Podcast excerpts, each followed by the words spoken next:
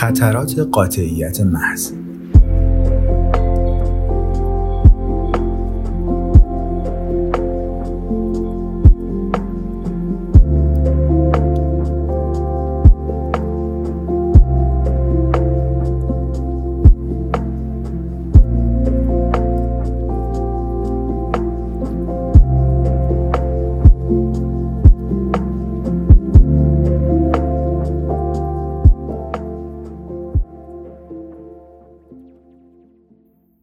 ارین روبروی من نشسته توی این رستوران ژاپنی و داره سعی می‌کنه توضیح بده که چرا به مرگ اعتقاد نداره.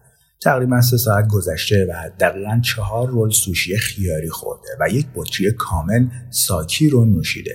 در واقع داره میره سمت دومی. ساعت چهار عصر یه سهشنبه.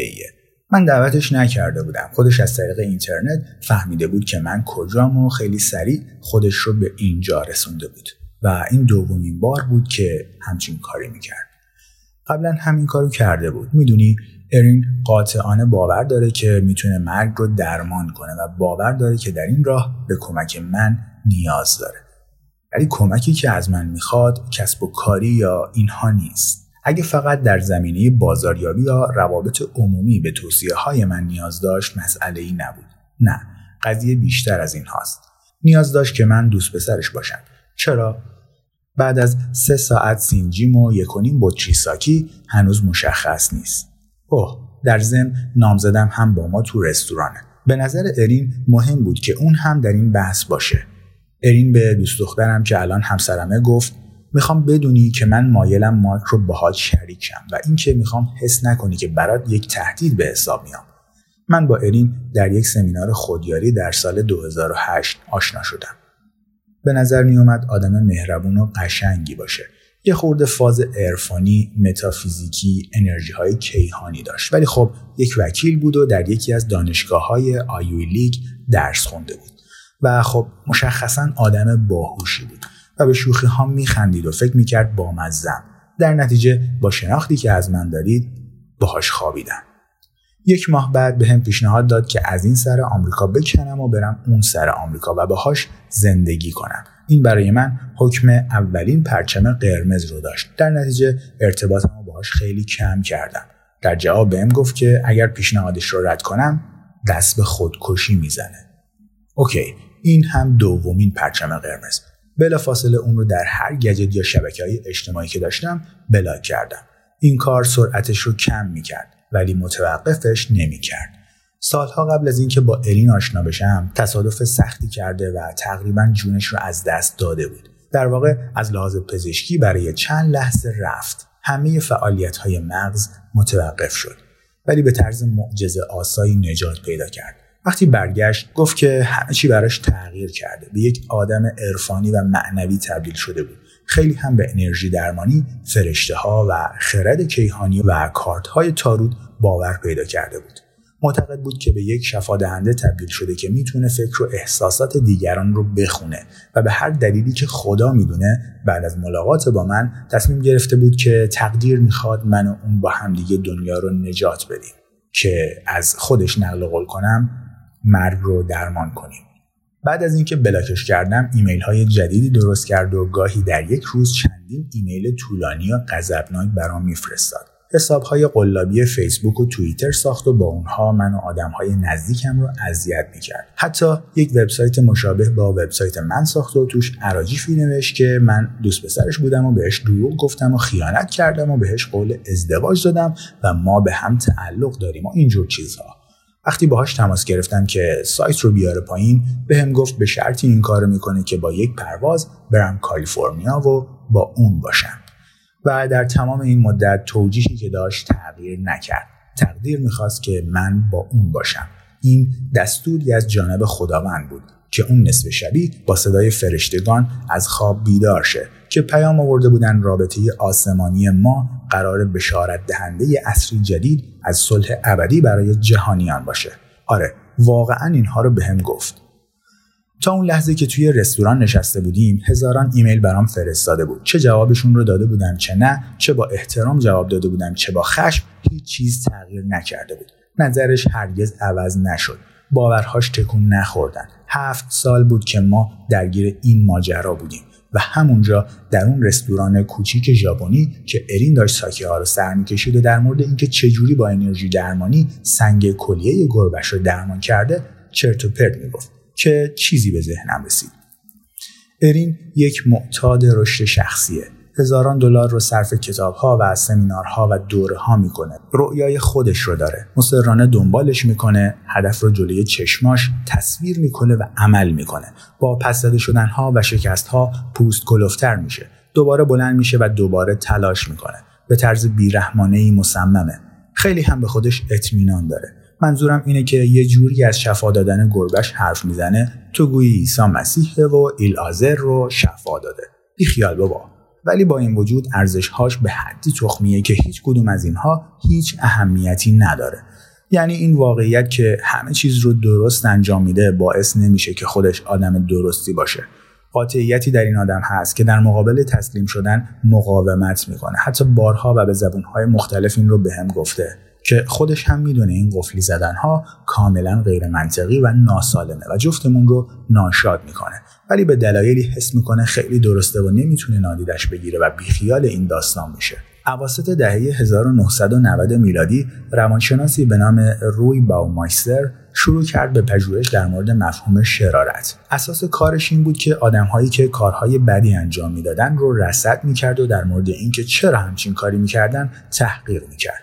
اون زمان باور عمومی بر این بود که آدمها کارهای بد می‌کنن چون حس تخمی نسبت به خودشون دارن که یعنی اعتماد به نفس کمی دارن.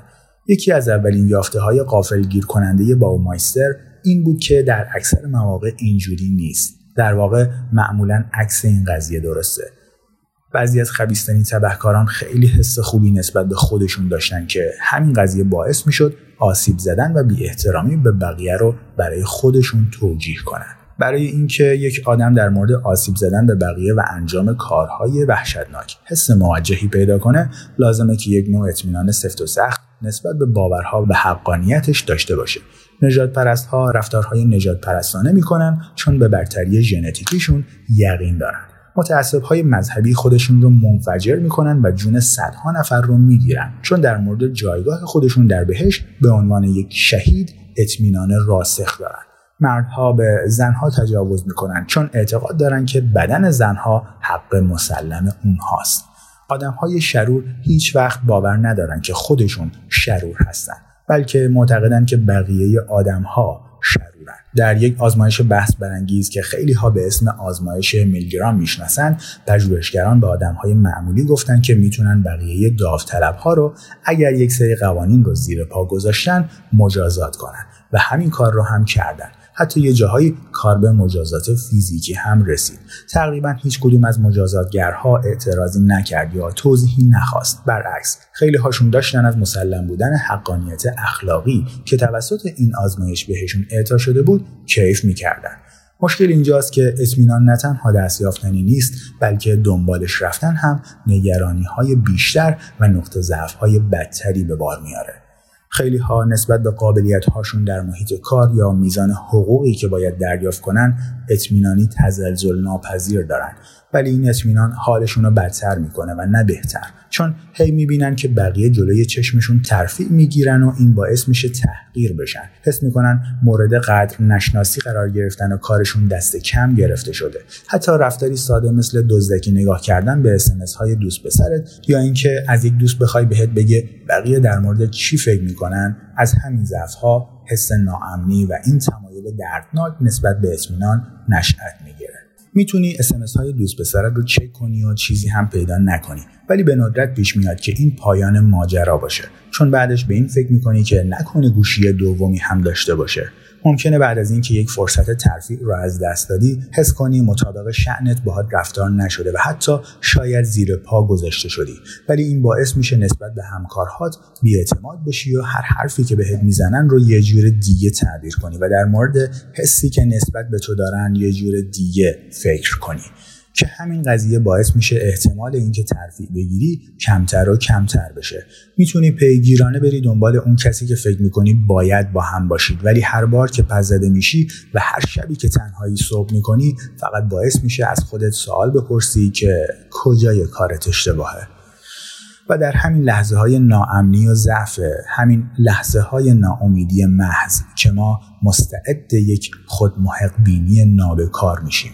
اعتقاد به این که ما استحقاق این رو داریم که یه خورده تقلب کنیم که در مسیرمون جلو بریم که آدمهای دیگه مستحق مجازات و تنبیه هستن و اینکه ما محق هستیم چیزی که می‌خوایم و برداریم اگرچه با استفاده از خشونت و تعرض.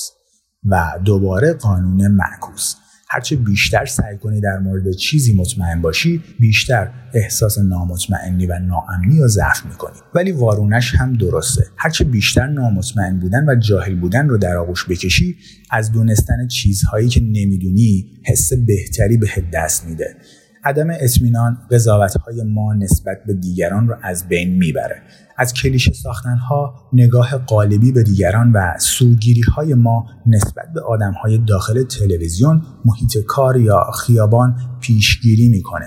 عدم اطمینان حتی ما را از دست قضاوت خودمون رها می‌کنه. ما نمی‌دونیم دوست داشتنی هستیم یا نه. نمی‌دونیم چقدر جذاب هستیم. نمی‌دونیم چقدر می‌تونیم در کارمون موفق بشیم. تنها راه رسیدن به این چیزها اینه که نسبت بهشون نامطمئن بمونیم و برای پیدا کردنشون از طریق تجربه باز و پذیرا باشیم. عدم اطمینان ریشه همه پیشرفت ها و رشد هاست همونطور که قدیمی ها میگن کسی که فکر می‌کنه همه چی رو می‌دونه هیچی یاد نمی‌گیره. باید اول یه چیزی رو ندونیم که بتونیم هر چیزی رو یاد بگیریم. هرچه بیشتر به ندونستن اعتراف کنیم فرصت های بیشتری برای یادگیری میاد سراغمون. ارزش های ما معیوب و ناقصن و اگه بنا رو بر این بذاریم که اونها بی عیب و کاملا خودمون رو در یک طرز تفکر دگماتیک خطرناک قرار میدیم. که ما حاصلش چیزی نیست جز خود بینی و فرار از مسئولیت ها تنها راه حل مشکلاتمون اینه که اول اقرار کنیم به اینکه کارها و باورهامون تا به امروز اشتباه بودن و جواب نمیدن. این آغوش باز نسبت به اشتباه بودن باید باشه تا هر نوع تغییر یا رشد واقعی صورت بگیره. قبل از اینکه بتونیم به و اولویت بندی هامون نگاه کنیم و اونها رو به چیزهای بهتر و سالمتری تبدیل کنیم باید اول نسبت به ارزش های کنونیمون نامطمئن بشیم. باید اونها رو از لحاظ ذهنی از خودمون جدا کنیم به کاستی ها و سوگیری هاشون نگاه کنیم ببینیم که چجوری با بقیه دنیا همخونی نداره. تو چشمای جهل نگاه کنیم و سر تسلیم فرود بیاریم. چون جهل ما از خودمون خیلی بزرگتره.